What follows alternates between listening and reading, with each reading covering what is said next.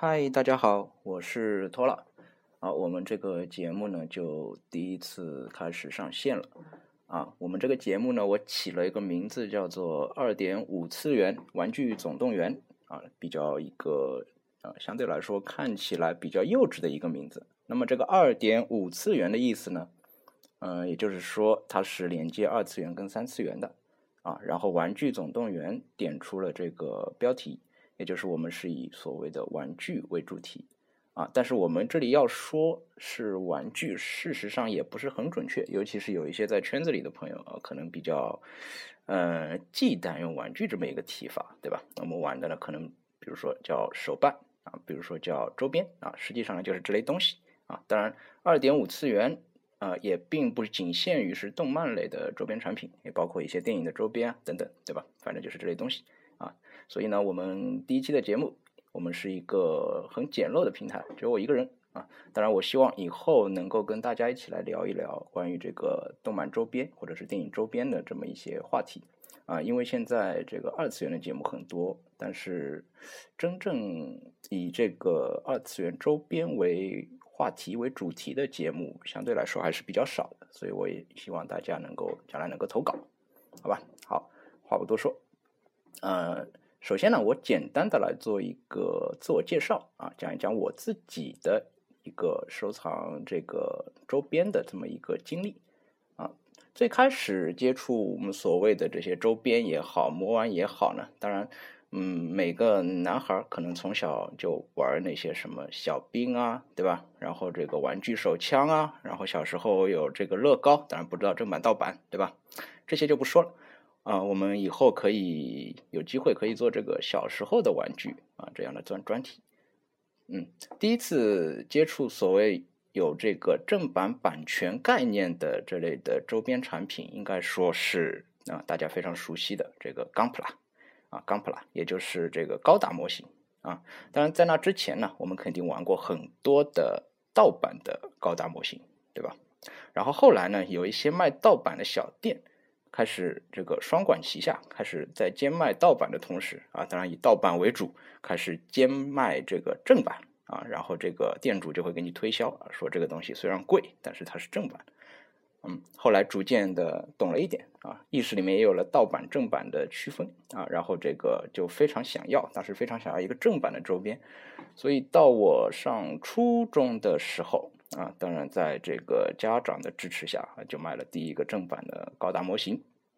啊，当然，今天看到很多这个贴吧也好，论坛也好，很多的小学生朋友们啊，就有这个很多的高达模型啊。我们那个时候没有这样的条件，在初中的时候，我有了第一个正版的高达模型啊，是 MG 的 Mark Two，MG 的 Mark Two，我记得非常清楚啊，两百多块钱。啊，现在看来，这个 MG 相对来说是一个非常不成熟的 MG，对吧？跟今天的 MG 是不好比啊。然后就有第二个、第三个啊。当然，我是从 MG 开始入坑啊，然后回过去可能会再呃买一些 HG 啊等等。当然，买的最多的还是 MG 啊。然后后面会有买 PG 等等啊。到今天呢，基本上是碰到喜欢的可能会偶尔买一买啊。这几年。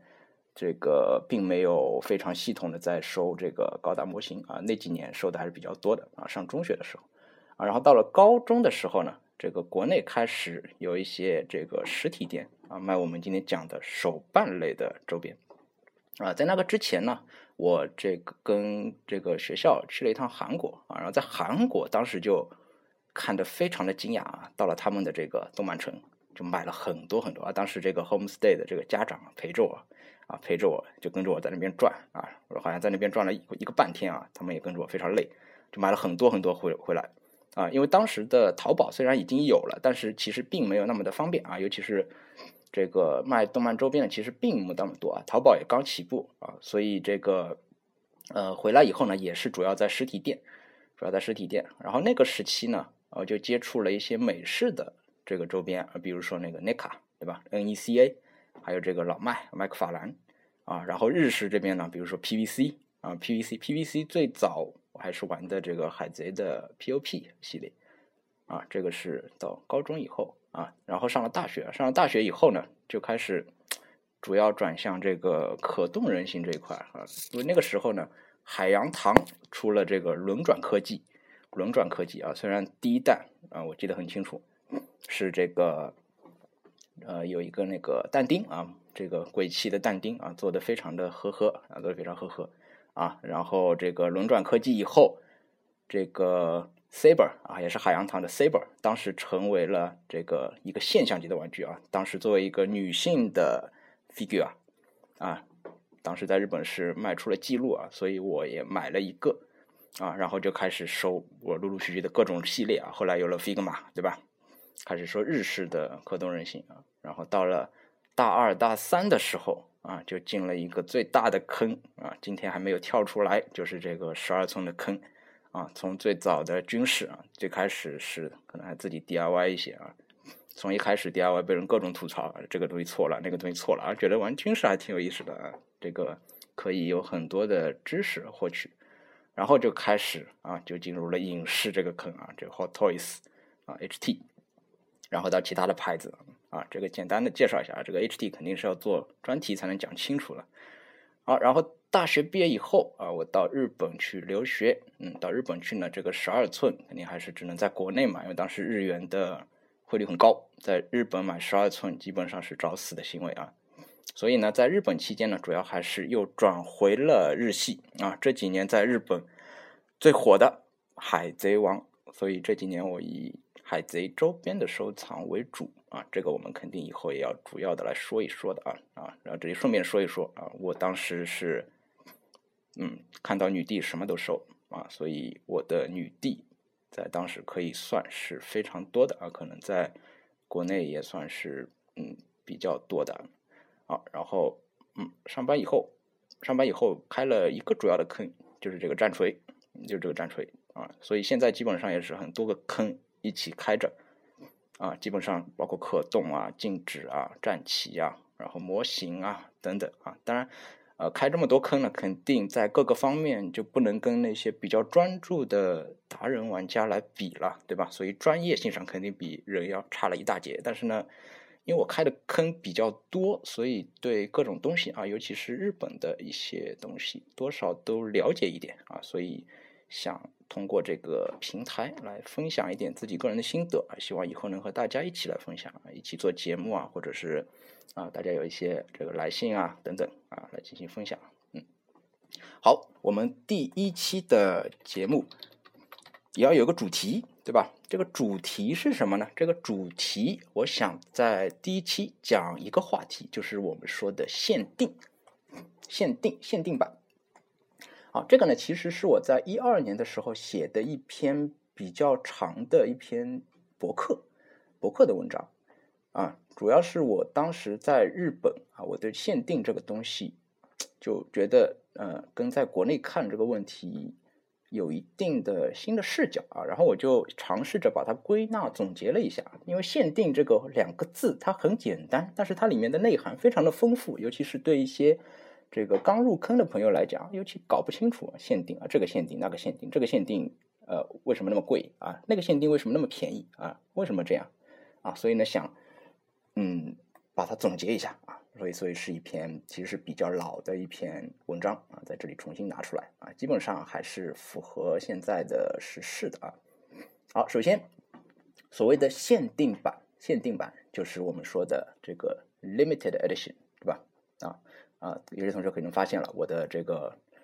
英语讲的很不标准啊，很不标准，所以呢，大家听我讲到英语的时候呢，就可以稍微包含一下，包含一下啊。当然这个。我的日语基本上是很标准的啊，尤其是啊，这里多插一句啊，尤其是我们平常听一些这个二次元的节目啊，有很多的呃这个呃朋友，他们非常喜欢这个日本的动漫，对吧？然后呢，也很喜欢学日语啊，但是呢，大家听他们讲的这些日语呢，如果不是科班出身的话，大家听听就过了啊。如果觉得我比如说这里面出现的一些日语跟他们不一样的话啊，请以我的为标准啊，以我的为标准啊。他们这个有的时候这个日语实在是，嗯嗯，好吧。好，这个呃 limited edition 这个限定版啊，日语叫做 gente 版，gente 版啊，通常不不用这个这个外来语的啊。所以呢，从字面来理解的话，这个限定版的商品可能有两种情况：一种是限定时间进行贩卖，一种是限定空间来进行贩卖。啊，看起来这个词呢是一个高品质或者是高价格的代名词啊，所以呢或许会让初次接触的人望而却步，对吧？大家对它基本上也是又爱又恨了啊。一方面呢觉得啊这个有收藏价值啊，另一方面呢可能又觉得这个东西肯定价格很高，对吧？价格很高，该不该去收呢？对吧？有的时候觉得性价比比较低。好，所以我们今天要来看一下这个限定版到底是个什么东西。好，首先我们如果要给它下一个定义的话啊，这里我专门去查了一下维基啊，当然维基基本上是不可信的啊。我们来看一下维基怎么说的啊。维基说，限定版指的是某种商品在限定情况下推出的各种呃特殊版本啊。这个解释呢，我觉得并没有揭露限定版的本质啊。然后日文版的维基呢，相对来说解释比较透彻一点啊，它是指。这个限定版指限定数量或者发售期间的商品，它基本上把它的两个类型都讲出来了，对吧？好，啊，中文维基这个对限定版特点也有个描述啊，说限定版的数量一般少于普通版啊，并在特殊情况下推出，比如某展会啊。限定版不但在商品本身，也可能在包装及附带品上与一般版本有所区别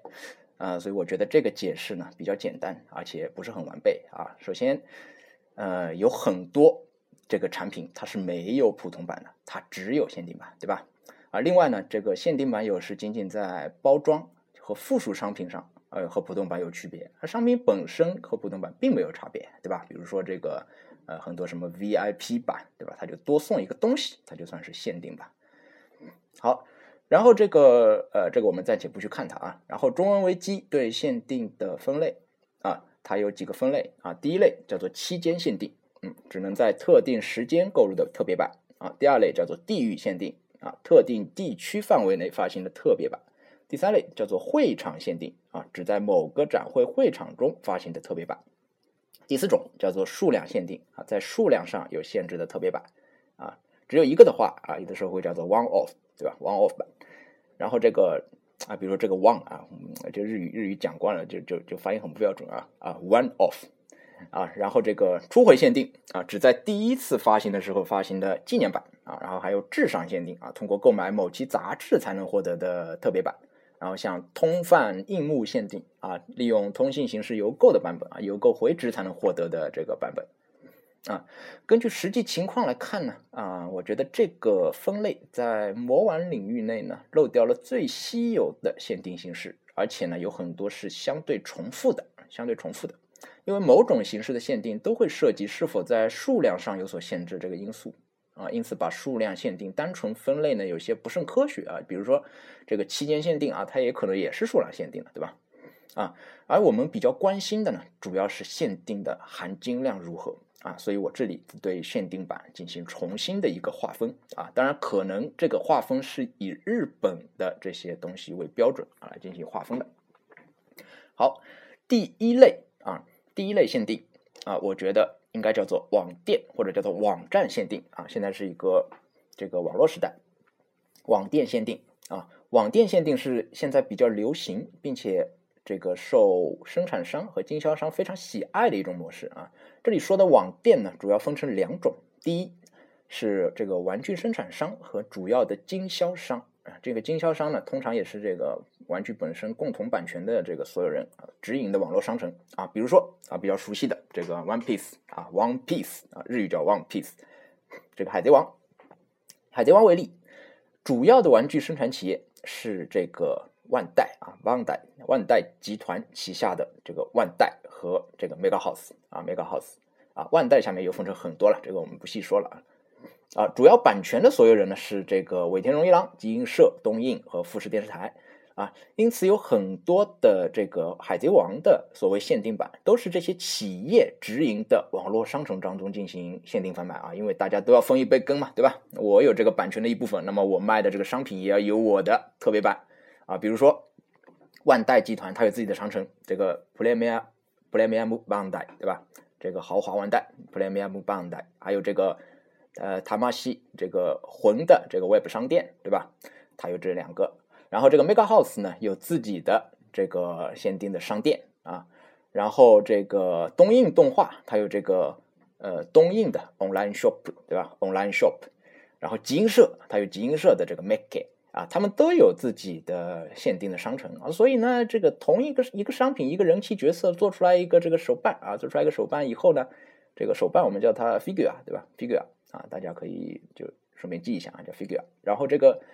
做出一个人气 figure 以后呢，通常来说都会选择其中的一家啊或者多家来进行独占贩卖啊。这个形式呢，就造成了一个结果，就是这个生产企业啊，为了平衡各个网络商城，其实也就是背后的各个大佬，对吧？独占贩卖限定版商品的种类，而频繁的推出各种限定商品，分配给各个不同的渠道，对吧？所以呢，我们看起来啊，作为一个消费者看起来啊，作为一个玩家看起来，我们就看到一个商品啊，频繁的推出各种不同的限定版，对吧？啊，这其实呢，背后是这个动漫产业链条当中每个环节相互之间博弈的一个结果啊。嗯，所以呢，很难想象，如果缺乏这样的销售渠道来满足这个所谓的限定的条件啊，某些产品啊，某些企业还会不断的推出各种限定啊，自己打脸，对吧？因为消费者其实本身对于这种。频繁的限定实际上是会产生一种不满的情绪的，对吧？啊，如果不是有所需求的话，我觉得这个理性的商家也不会做这样的行为，对吧？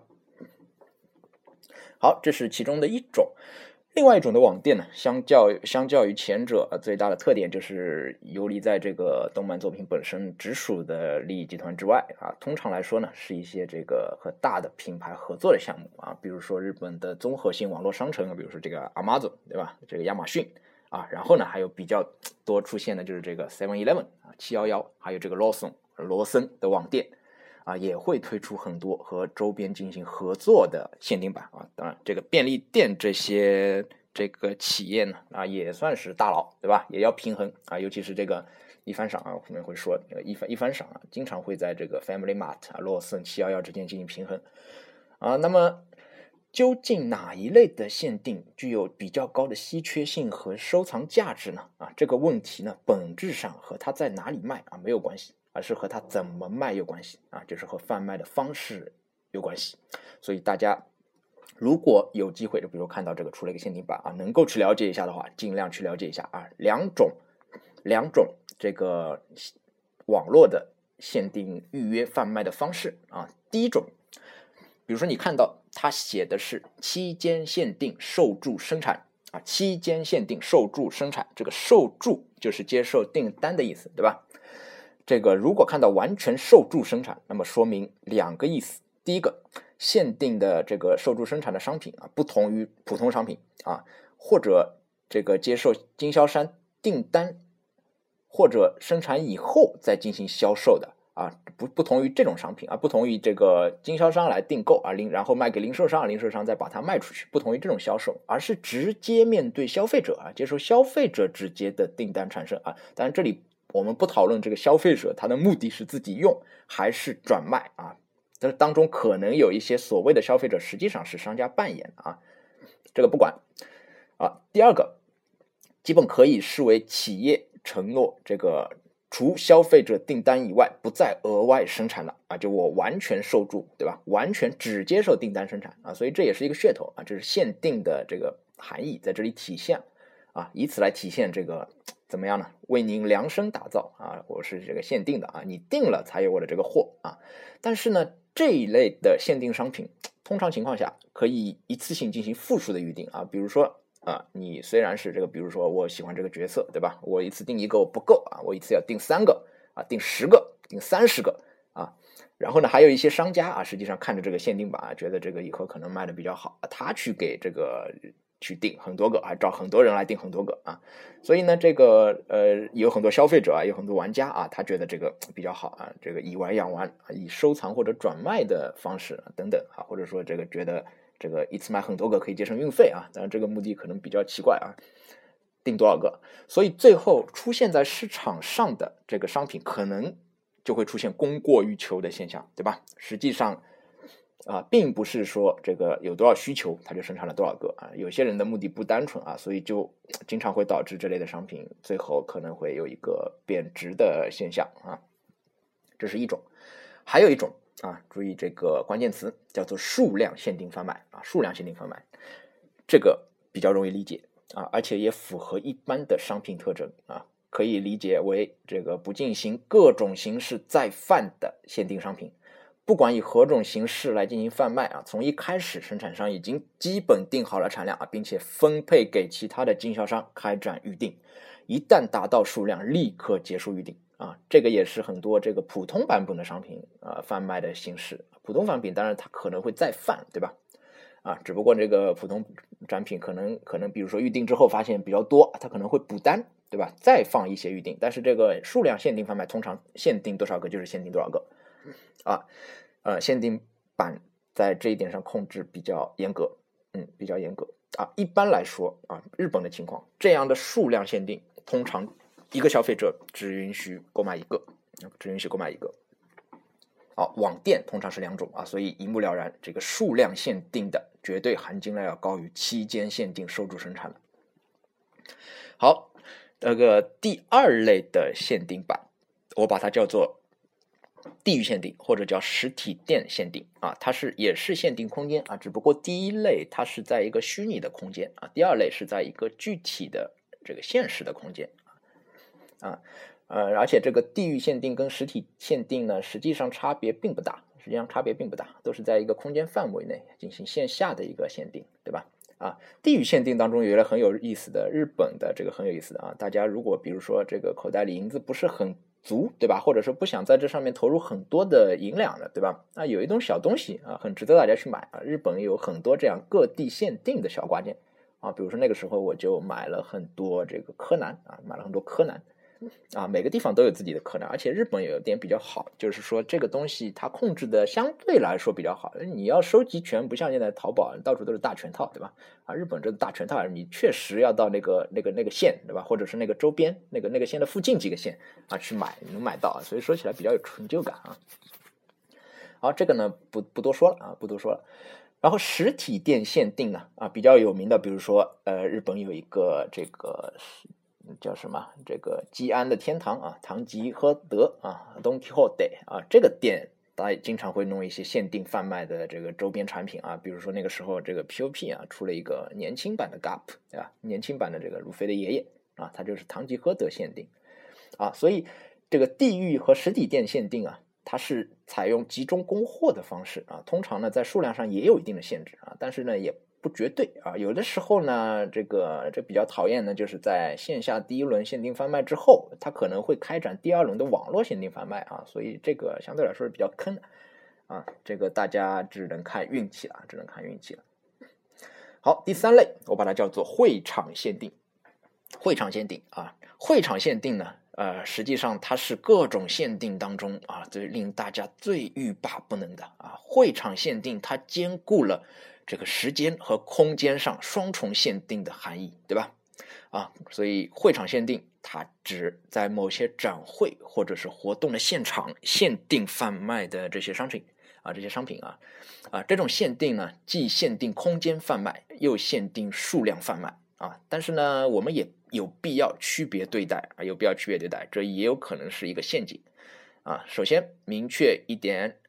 有很多的展会，它其实并不是单一的展会，它而是这个巡回展览，在巡回展出地推出的不同限定商品，有时候会冠以这个展会举办地名啊，但是有时候不会啊。比一个比较有名的例子就是这个《海贼王》里面的这个乔巴超人啊，乔巴嘛。这个东西，这个东西呢，在这个海贼王的巡回展，每一个地方都会推出自己的一个特别版，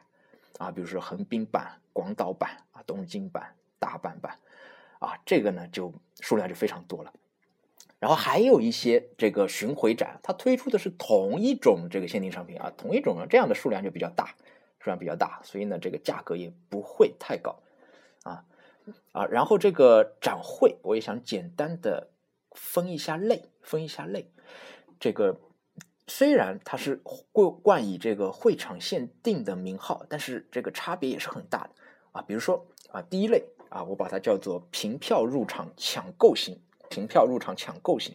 啊，这个类型的限定版呢，通常需要凭这个展会的门票，在会场的内部进行抢购。啊，一般这个商品的数量会根据会期啊，平均分配到各个展出时段进行贩卖。啊，比如说五百个啊，是展五天，每天卖一百个，对吧？每天卖完即止啊，每天卖完即止啊。当然，通常情况下呢，比如说这个呃，展会是周四周五周六，对吧？周四可能放的少一点，因为周五周六人比较多，他可能会准备的稍微多一点啊，准备的稍微多一点啊。但是保证你每天去都能买到啊，不至于你第二天去就买不到了，对吧？这种呢，购买难度无疑是最大的啊，所以本人也觉得是一个最具有收藏价值的凭票入场抢购型啊。当然，国内最近的几个展呢，实在是没法说啊，所谓的限定版这这卖卖不出去啊，所以所以这个国内呢，这个可能这个二次元爱好者呢，还是对这个周边可能不太感冒的占大多数，对吧？好，第二类叫做独立物贩抢购型，独立物贩抢购型啊，这个限定品呢，跟那个凭票入场基本上一样啊，但是呢，这个最大的不同呢，就是这个贩卖的场所和这个展会本身的场所是分开的，分开的啊，或者说仅仅是毗邻会场啊，不需要参加展会，有的时候你你去买东西也可以啊，有买东西也可以啊，比如说这个周边啊，住在周边的居民啊，他看那边热闹啊，对吧？啊，这个展会他毫无兴趣啊，路过就看到有这个东西买啊，就就买个玩玩了啊，就买个玩玩了啊，所以呢，这个这种限定呢，相对来说门槛会比较低啊，购买成本也比较低啊，这个呢就看它的数量是不是一定的了。通常来说呢，这个数量呢通常是比较大的啊，是比较大的，因为它在展会外面嘛，对吧？啊，然后那个所有人都能买啊，你不需要竞选能买啊，大家可以买很多个，对吧？通常也不限定这个数量。好，这是第二类啊，第三类叫做会场下单预定型。会场下单预定型啊，这种是我觉得最坑的啊，挂羊头卖狗肉，最没有风险的一种销售方式。它只是呢，把这个以前的网上下单直销啊，就是我们前面讲的这个这个注文的生产、受助生产，变成了这个从网络搬到了一个实体的会场而已啊。这个会场呢，有的时候在场内啊，有的时候就在会场周边啊。这个我们只需要在这里填单啊，进行预定啊，然后这最最最恶心的就是这个时候还要把钱都交了啊，把钱都交了啊，几个月以后，然后商品是邮送方式送到府上啊，这种限定很显然啊，肯定的数量上没有限制啊，完全按照数订单数量来生产啊，所以从实践证明啊，这种商品之后贬值的可能性非常大啊，非常大啊，我也干过这个事啊，我就有一次去参加一个展会。啊，就在门口买那个 POP 的这个限量版、特别版的这个，呃，也是海贼王的啊 S 啊，买了啊，这确实好像好像后来没怎么关注啊，好像现在已经贬值贬的特别厉害啊，贬值贬的特别厉害啊，白跑一趟啊，反正反正也反正也不会去卖它啊，反正这个贬值了，心里大家大家心里都不开心，对吧？好，然后第四类的限定，第四类的限定叫做初回限定啊，这个词大家可能很熟悉，对吧？初回限定啊，通常就是指这个一款在最初就决定进行多轮次贩卖的商品啊，于初次贩卖时推出的特别版啊。推出的目的呢，通常就在于回馈第一时间的这个消费者啊，这个是铁粉对吧？第一时间的消费者啊，并且达到一定的宣传造势作用啊，宣传造势作用啊，可能会促进这个后面的销量，对吧？然后这个初回版的形式比较的多样啊。可能会采取特别的包装啊，特别的价格，特别的赠品啊，特别的款式等等多种形式啊，这个这里就不便归纳了，对吧？啊，通常情况下呢，这个初回版有的是比较稀缺，但是大部分的其实并不具有稀缺性啊。当然，大家在初回版啊错过第一时间也没有太大的关系啊。根据我的经验啊，有的呢，甚至因为它是初回版啊，所以它因为送的东西比较厚的，对吧？价格。定的比较高，反而容易造成滞销啊，所以经常后面在中古店会看到各种各样的这个初回版啊，价格都非常便宜啊。好了，这个是初回限定啊，这是第四类，然后第五类叫做至上限定啊，至上限定，至上限定呢，这个实际上呢就是我们前面讲的至上限定，还有包括它单独拿出来分类的这个通贩印物赠品啊，通常呢就是在杂志里面有一个这个回函表，然后呢你邮购。啊，你邮购，然后这个他会给你这个邮寄啊。其实呢，它也是一种收入生产啊，实际上是为了这个促销杂志的作用啊。有些杂志就靠这个活着，对吧？啊，尤其是现在这个实体杂志都不好做啊，有些杂志就靠这个东西活着。好，第六类，第六类叫做抽选限定，抽选限定，呃，这种限定商品呢，通常作为回馈读者的奖品被发放啊，数量也通常是公开的啊，比较有名的这个邦 Play Store。邦 Play Store 就是那个我们说的眼镜厂啊，眼镜厂，眼镜厂专门是做这个精品的啊，精品，精品也就是赠品的意思啊。这个精品类商品有很多的特别版，很多特别版啊，比如说这个抓娃娃的这个精品啊，有这个特别版，然后这个一番赏啊，它也有特别版啊，这个这个抓娃娃精品呢，这个特别版通常来说是你去扫一个二维码，然后上网去抽。然后这个一番赏呢，它有一个这个这个 W chance，对吧？二次的这个机会啊，背后这个有一个你这个抽完了这个赏以后啊，这个一番赏我们以后有机会单独拿出来讲吧，对吧？这个比较比较也比较值得说的啊，这个精品系列啊，反正这些呢，通常来说限定，比如说限定一百体、限定两百体啊、五十体等等啊，这一类的抽选限定，第一数量非常明确啊，一百个就是一百个啊，通常十分稀有。通常十分稀有啊，但是呢，这个 b a n g l a s t o 这个精品呢，有个问题啊，就是这个中国这个工厂啊，经常会流出一些散货啊，经常会流出一些散货，而且呢，这个散货呢，它往往它就有这些限定版，有这些限定版啊，但是呢，实际上呢，对于这个收藏型的玩家来说，这些散货呢，啊，其实也并不会动摇这些限定品的价值啊，通常不会太大的动摇啊，啊，当然这个也也主要看这个这个角色的人气如何了啊。啊，尤其是这个 b a n g l a s t o 的简精品呢，它的这个包装呢相对比较简陋啊，包装有没有其实也无所谓啊，这个不管啊，反正这个如果是把玩的啊，你去买个散货也无可厚非，对吧？如果你是鉴赏的啊，那我心里满足，对吧？一百体限定一百体啊啊，还好我有一个限定一百体的这个啊女帝啊，她没有出散货啊，我至今非常的非常欣慰啊。好，第二个这一类的商品啊，一定要记住。它的生产目的并不是为了销售啊，经常看到有些这个朋友他会在网上骂啊，也不说是骂了，打引号的骂啊，就说这个这个这个东西他妈的定价那么高，对吧？啊，这个厂无良啊，限定一百体搞这个啊，其实这个东西呢，其实它做出来啊，也就做出来了啊，它也不是卖啊，它是送的，它是送的啊，它并不会因为这些东西，它主要是为了这个鼓励大家去抽它原来的这个普通版。啊，主要是鼓呃鼓励大家，比如说去抓娃娃，对吧？去抽一番赏，然后给你一个多的机会，对吧？它并不是说这个东西我定价定的多高来卖啊，它都是非非卖品，对吧？它是回馈消费者啊，促进普通版销售啊，所以呢，这个呃获得者呢，他是通过比较公平的抽选方式获得的啊。另外一个呢，获得者实际上他是零成本，零成本。啊，他拿到这个东西，他是不需要花一分钱的，所以这个东西它本身是没有价格。那么它很高的价格怎么来的啊？这是二级市场形成的，就是说我拿到这个东西我不需要啊，比如说我要去卖掉啊，那我觉得这个东西它值多少钱，然后市场形成的一个价格啊，所以你去说这个厂商呢，实际上是没有没有意义的，没有意义的。好，这个是我给限定品的这个几个分类啊，几大分类啊，大家也有对这个限定商品可能有一个比较嗯全面的了解啊，比较全面的了解。啊，然后我想说一下什么呢？这个限定品啊，怎么来认识这个限定品啊？这个东西呢，实际上它的本质很简单啊，我们在高中时候学过啊，这个经济学啊，就能够很很很很完整的来理解它，对吧？就是一个供求关系对价格的影响啊。当然这里面可能有一些人为因素，对吧？啊，所以呢，我们怎么来判断这个限定品啊？怎么来判断这个限定品的价值也很简单，你只要抓住它的本质啊，你看一下这个东西到底有多少个。啊，到底是不是供大于求啊？你就能够啊避免，比如说这个东西买来就立刻就贬值了，对吧？暴死这种现象啊，对吧？啊，然后这个限定呢，它打上这个标签以后呢，啊，实际上就是这个啊以色列学者希尔斯一九七六年提出的所谓地位商品的这个经济学的概念啊。这个地位商品呢，就是说这个消费者在使用它们的时候，能够得到满足和快乐。啊，但是这种满足和快乐并不来于商品本身，而来于他们的社会稀缺性，啊，所以我们也可以想象，这个生产厂商他在进行常规的这个商品生产规划的同时，他也会想办法啊，在普通商品之外，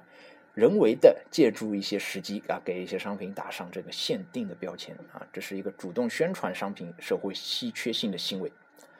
啊，所以我们要考虑这个社会稀缺性究竟是不是存在啊？有一些限定品你买回来，基本上就是一个这个冤大头的行为，对吧？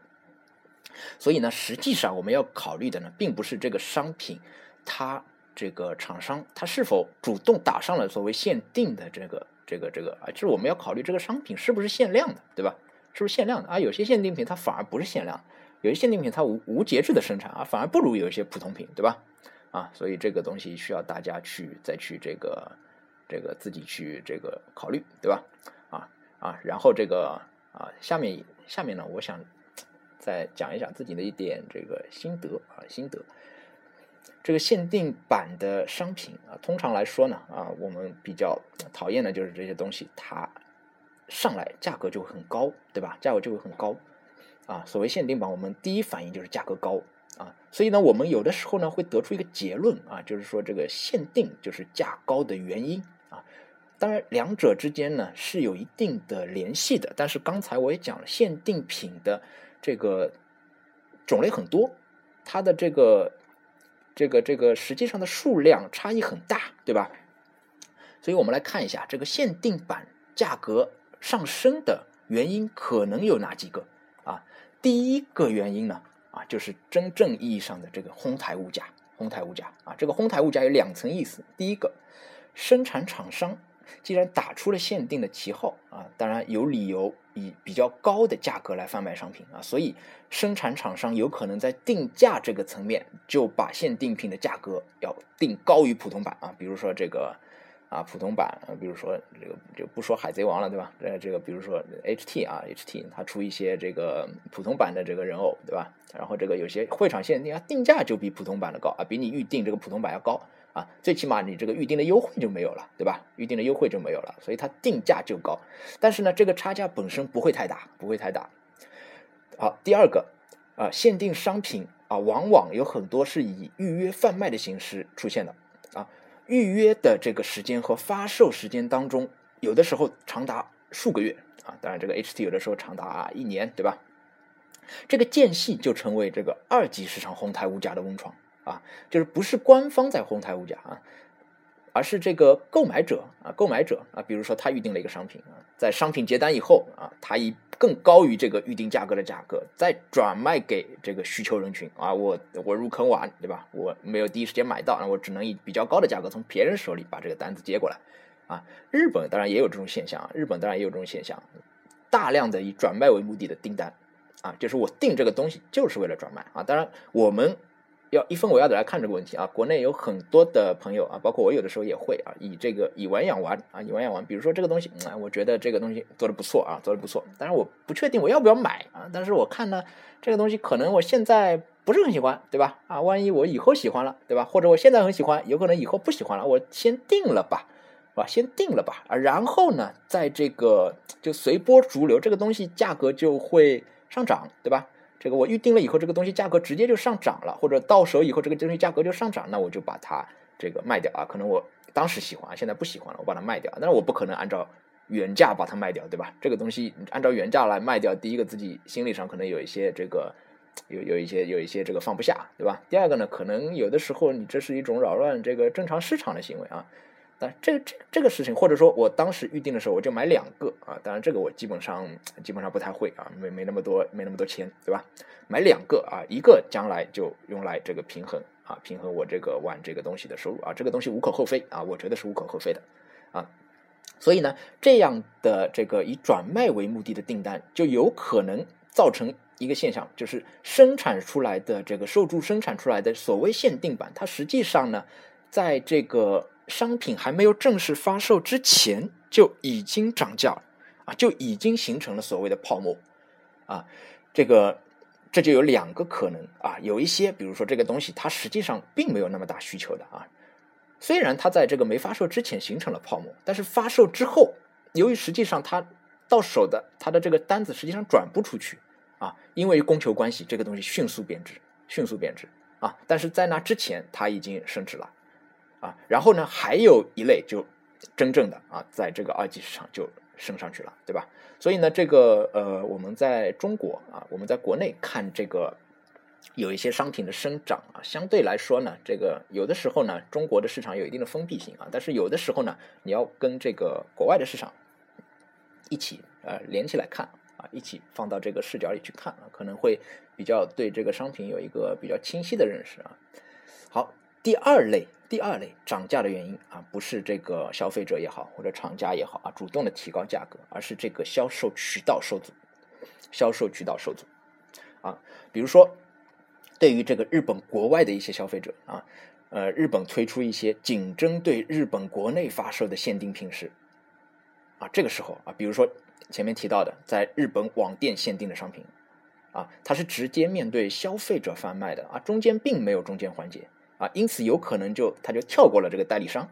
啊，所以国内就拿不到货啊。国内有的这个代理商，比如说这个能卖 POP 的啊，他有一些限定 POP，他就拿不到货啊。零售商拿到的呢，他也不是一般渠道的货啊，啊，所以呢，这个东西到零售商手上的时候呢，它就由于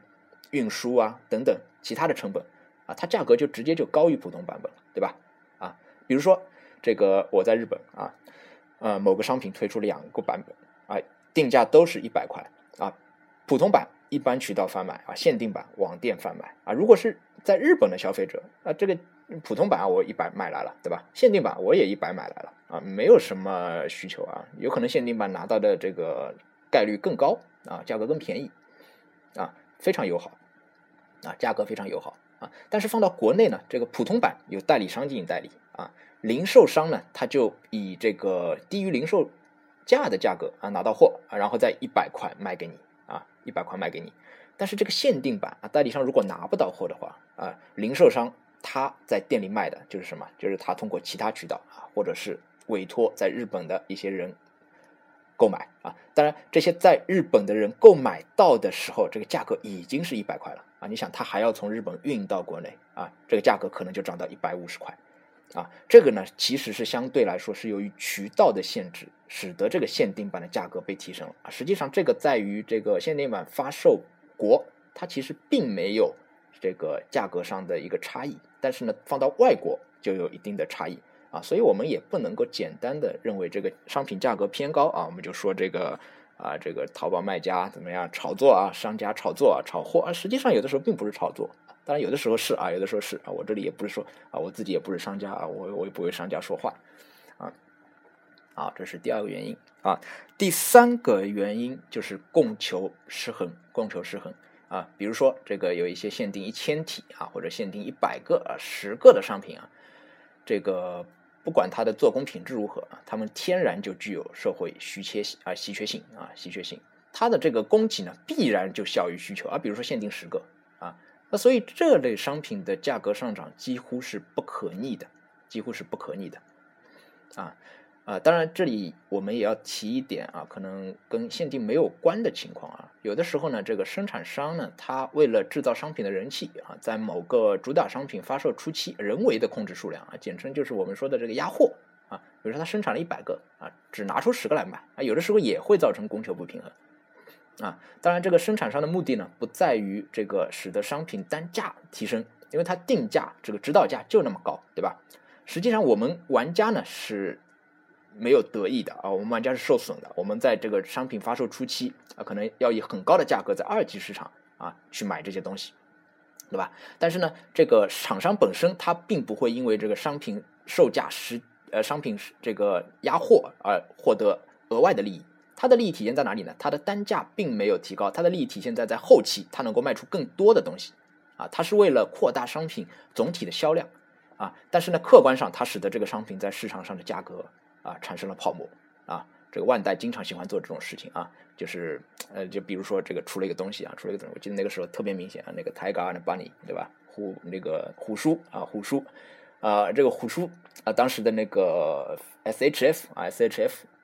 第一版的时候。市面上根本买不到啊，价格炒得很高啊！你说这个是万代炒的吗？是万代炒的啊！但是万代炒这个东西，他自己并，比如说这个东西炒到一万日元了，对吧？啊，万代他拿到的还是自己零售出去的这个价格，只不过他卖的给这个零售商的很少，很少。他为了什么？就是为了形成一种社会舆论啊！这个商这个商品卖的很好啊，就是一种饥饿营销啊。这个商品就跟有的时候某些国内的这个手机厂做的事情是一样的，对吧？啊，然后呢，他在二次供货的时候大量供货，大量供货啊，然后这个二次供货的时候，前面没买到的人和前面根本没想买的人一想啊，这个东西呃第一次那么稀缺啊，这个时候我几乎要把握住啊，就扩大了它的销量啊，大家都去买了。然后他三次供货的时候，我们就会发现这个东西贬值了啊，实际上并没有那么大的需求啊，所以呢，这个是玩具厂啊，这个是周边厂商有一个比较坑爹的啊，比较坑消费者的一个行为啊。好。这个呢，就是呃，我想讲的啊，第一期的关于限定的一些内容啊，基本上就到这里啊，因为我们这个平台呢，相对来说还是比较简陋的啊，比较简陋的啊，所以大家呢，如果有一些比较想了解的这个东西啊，因为我们比较简陋，对吧？啊，所以没有什么公众平台啊，微博、微信我也不说了啊，我也我也我也不做这个公众了啊啊，所以不想一开始上来就搞得这样正规，对吧？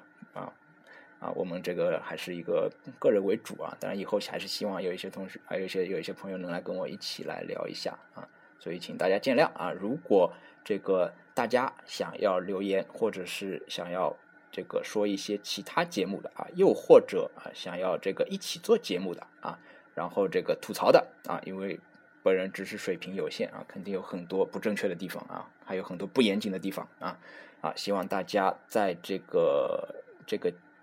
这个播客，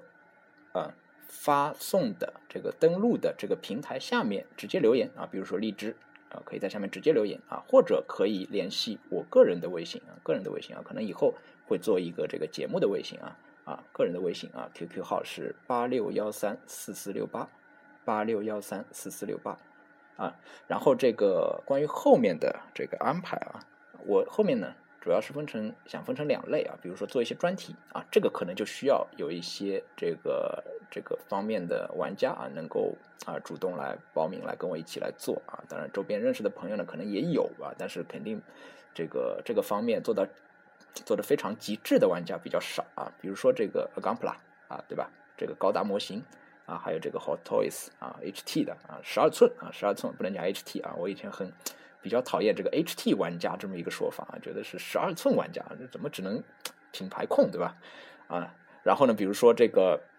呃以作品啊为主题的啊，比如说星球大战啊，星球大战啊最近说的比较多啊，然后还有像这个海贼王啊，海贼王也说了很多啊，作品的这个周边收藏啊，还有像龙珠啊，这个呃如果说钢普拉呢，这个。都是模型，对吧？如果说海贼王呢，这我们可能会要说到它的，比如说 PVC，对吧？可动啊，然后像精品啊，都要提到一些啊。然后呢，专题类的，比如说这个精品啊，精品也可以说一下。然后第二类呢，这个是啊非专题的啊，可以说是一些基本常识啊、基础知识类的啊，比如说呃介绍一下日本的这个中古店啊，中古店啊，秋叶原。秋叶原这个给大家一个指导啊，因为最近秋叶原坑消费者啊，坑中国消费者的事情是比较频繁啊。然后呢，可以讲一下这个精品啊，抓娃娃，抓娃娃，抓娃娃非常值得说啊，抓娃娃非常值得说。那有些同学到这个日本去啊，抓娃娃通常来说都是惨败而归，对吧？啊，抓娃娃是有一些小技巧的啊。然后比如说这个收藏的一些小听小心得小心得。好，好，我们第一次节目就到这里结束啊，各位拜拜。